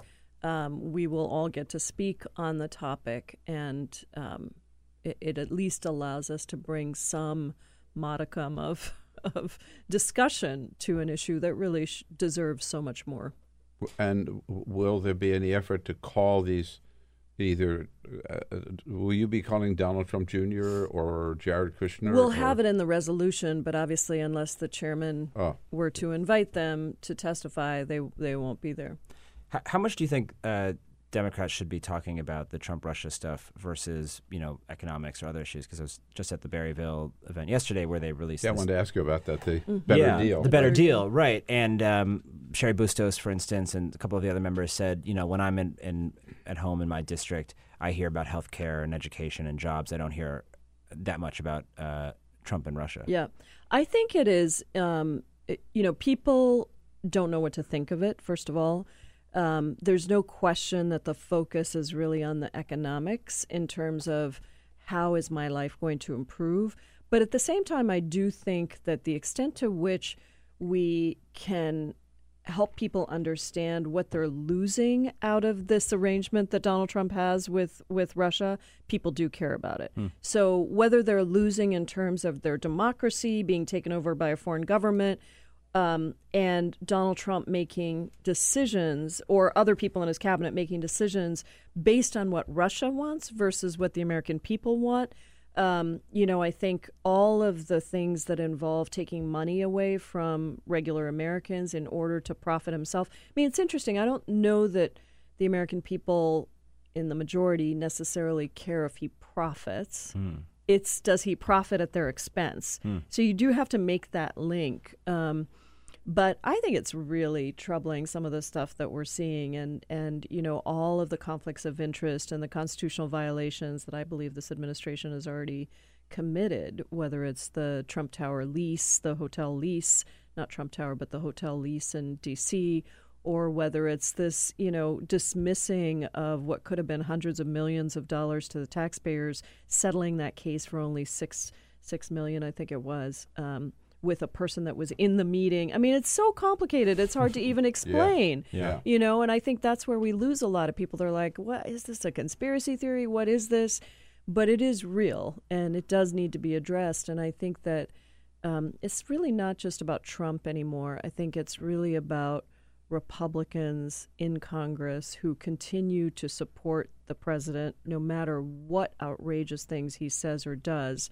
Um, they have to really think about what their party is going to mean to people in the long term. This is certainly not uh, a responsible uh, action for them to be. Well, as Alex mentioned, um, it was significant yesterday. I thought that um, you know there's always this one of the cliches of politics. Maybe is you can't just be against something; you have to be for something. So, the Democrats yesterday going out to Berryville, Virginia, Slice um, of real America, slice of 90 real minutes from the Capitol. Yeah, right. uh, and saying here's who we are and here's what we stand for: uh, a better deal for for the American people. Um, Is is this the right message? Uh, do you believe? And are all Democrats on board for this? And are we going to hear more about it? I do think it's generally the right message. I, Bill, you know this. I am a s- Medicare for all person. Um, I believe we should be talking about Medicare for all. I think it's incredibly popular. This this is stops short of that. Um, but I do think that for a lot of districts across the country, this message works, and it um, it brings in you know sort of moderates, independents, and Democrats, and it puts forward a vision. I mean, it does have livable wages. It does have um, you know health care, affordable quality health care. Um, it- it, drugs. does have prescription drugs, hugely popular, very important issue. And then it does have college affordability, which has been one of my big issues for Mm-hmm. some time. Um, you know, this is not an issue anymore just for young people. I think I might have mentioned this when I was on the show last time. The fastest growing demographic of people with, with college loans is seniors. Hmm. They're taking on the debt of their kids and their grandkids, and Oh, sometimes they're using oh. Social Security pensions to pay for it. So, you know, this is a massive issue $1.4 trillion in student loan debt. And it's an issue that resonates everywhere across the country, bigger than credit card debt. That's how much we have. And federal government profiting off of those student loans. So, Well, I thought it was interesting too, by the way, on on on, on uh, Medicare for all. That um, on one of the Sunday shows that Chuck Schumer said it's on the well it was with ABC News yeah and he said it's on the table. Yeah. Right. Yeah. Uh, It is- it he is didn't on- say he I- supported it, but no, I think, But look, I at think least it's, for for uh, the leading Democrat to say, remember, President Obama threw it off the table Yeah. when we started talking about Obama, Yeah. and, and Chuck Schumer saying, yeah, we ought to consider it, I, I think um, fact, it's a curious if massive issue. Yeah. Uh, right? And we're going to look at broader things. Single payer is one of them. So that is on the table? Medicare. Well, Eh, sure, many things are on the table. Medicare for people above 55 is on the table. A buy into Medicare is on the table. Buy into Medicaid is on the table. On the broader issues, we will start examining them once we stabilize the system. Yeah. So at least I, part I of the think, discussion. I think that's right. And I do think, and we had this question come up in town hall from some of the Medicare for All people who were like, why aren't we talking about it right now? And I said, listen, we have got to kill this bad bill, whatever bad efforts there, because th- those would put a massive step backwards for any kind of a single payer system if those changes were to go through. So we do have to focus there. But I think that we've got, what, 113 co sponsors on John Conyers 676 now, more than ever before. Um, I was just elected vice chair of the Progressive Cau- first vice chair of the Progressive Caucus. We're really moving that idea forward across the country. We're hoping to do some tours across the country on issues like Medicare and uh, Medicare for All and College for All in the fall, um, and to show that actually this is these are not progressive messages. These are messages for working families across the country. I mean, I don't think that programs that have been tested in numerous developed countries have been shown to work are actually should be considered progressive. They're just the things that we should be doing in my own humble perspective. What do you see as the big change that happened inside the party there to get to a majority of the House caucus on that Medicare for all, that single payer bill? Was it just after the election, after the Clinton campaign went away, people were like, "Oh, we can finally talk about this," or was there a change in uh, in sentiment? No, I think there's a I think there's a change in the political reality. I think there there are now people who see um, Bernie Sanders had a lot to do with it. Elizabeth Warren, you know, they they see that these are incredibly popular ideas, and they do see that there are still dramatic. Um, you know, there, there are there are still portions of the population that have not been included completely, and without some sort of a single payer Medicare for all system, you are going to continue to have many of these problems. So. Um, I think that it's a combination of the two, but it's political pressure. I mean, you know, the poli- if if if politics is the art of the possible, then the organizer's job is to expand the limits of what's possible. And I think that this last election did it both in a good way through kind of showing the message of Bernie Sanders, but also in a bad way in that Trump's kind of populist, we're going to serve the people sort of message won out at the end of the day. Yeah. Is isn't it true though? Uh, uh, and I say this as a strong single payer person, as are you, uh, or Medicare for all, which we. It's too bad they didn't call it that in the beginning. I believe Yeah. is that i- i- if it happens, if it comes, it's going to come gradually. It's not going to be overnight. I mean, maybe start with a public plan option, and more states do that, and then we move right. Is- I did think you so. see that? I Because think mean, so. You know, we've got a huge public-private system, which has been vastly improved by Obamacare, Yeah. but it's still the insurance companies, Yeah. the pharmaceutical companies play Yeah. a big role in that. No, right? that's that's right. And you know, one of the challenges has been that I mean, I think passing a public option would be a great idea. Um, the there are states like Washington and California, I think, that would immediately institute something like that, have a real shot Yeah. of instituting something like that. Um, and we've been pushing for it in Washington State, even when I was on the in the Senate uh, in on the healthcare committee. I- don't think it's going to come overnight. And I do think, you know, we have a majority of Democrats, according to polling, now shows uh, a majority of the country, um, including a majority of the Democrats, but not quite yet um, enough Republicans on board. So there's still concern, I think, particularly in swing districts, that, you know, are these policies that people would really support? So that's where you see some of the some of the backing off. But I think, you know, the Democratic um, vision is much clearer than anything I've seen in months and months and months. And um, I think talking about better jobs, better wages, better future, I think that's language that people understand. It's it goes right to the person, you know, who's who's struggling to make ends meet. Um, and so I think there are a number of really good pieces in that. And I think uh, given how disparate the caucus has been, I think it's a strong place to land. Right. By the way, we had um, in the studio last week. Uh, I don't know whether you've had a chance to meet him. IronStache. Oh, I haven't had a chance to meet him, but we did. you- have you, know, uh, interviewed him? we- I have not yet, The. Progressive Caucus endorsed him. Oh, really? In his race, uh, Uh, uh, he is uh, Randy Bryce, who is yeah. an iron worker. Uh, With the a Great mustache. Iron Workers Union with a mustache, and he is uh, running against Paul, Paul Ryan. Ryan, and he raised like a million bucks. Oh in yeah, a very yeah. short amount of time. Uh, and he is, I believe, a cancer survivor himself, and his mother. Has, ca- you know, Yeah. he's, his stories about Obamacare and the impact are really resonating. Yeah. You know, and Yeah. uh, uh, he's a very, very, very serious candidate. It's a great- And, Yeah. uh, and, and talk about speaking about issues that for working families. Yeah, he's for you know he's for real. Right. Yeah, it is the message and it's the messenger Mhm. and it's the tactics and the strategies. I mean, it's really all three things. Yeah. There are the, these polls, though, that show once you start to tell people about the costs and how much taxes would have to go up, uh, and certainly Republicans are already attacking on this that support, you know, waffles. And there's a lot of people, even in the party, who say there's so many unknown details about how this policy would actually work that you know it's essentially unworkable, or it, it would take years before we actually get there. How do you respond to that? Well, I mean, that's all the same stuff that people said about the Affordable Care Act. You know, people said it was going to be too much. It was the taxes were going to be uh, go up. The market was going to go crazy. Blah blah blah blah blah.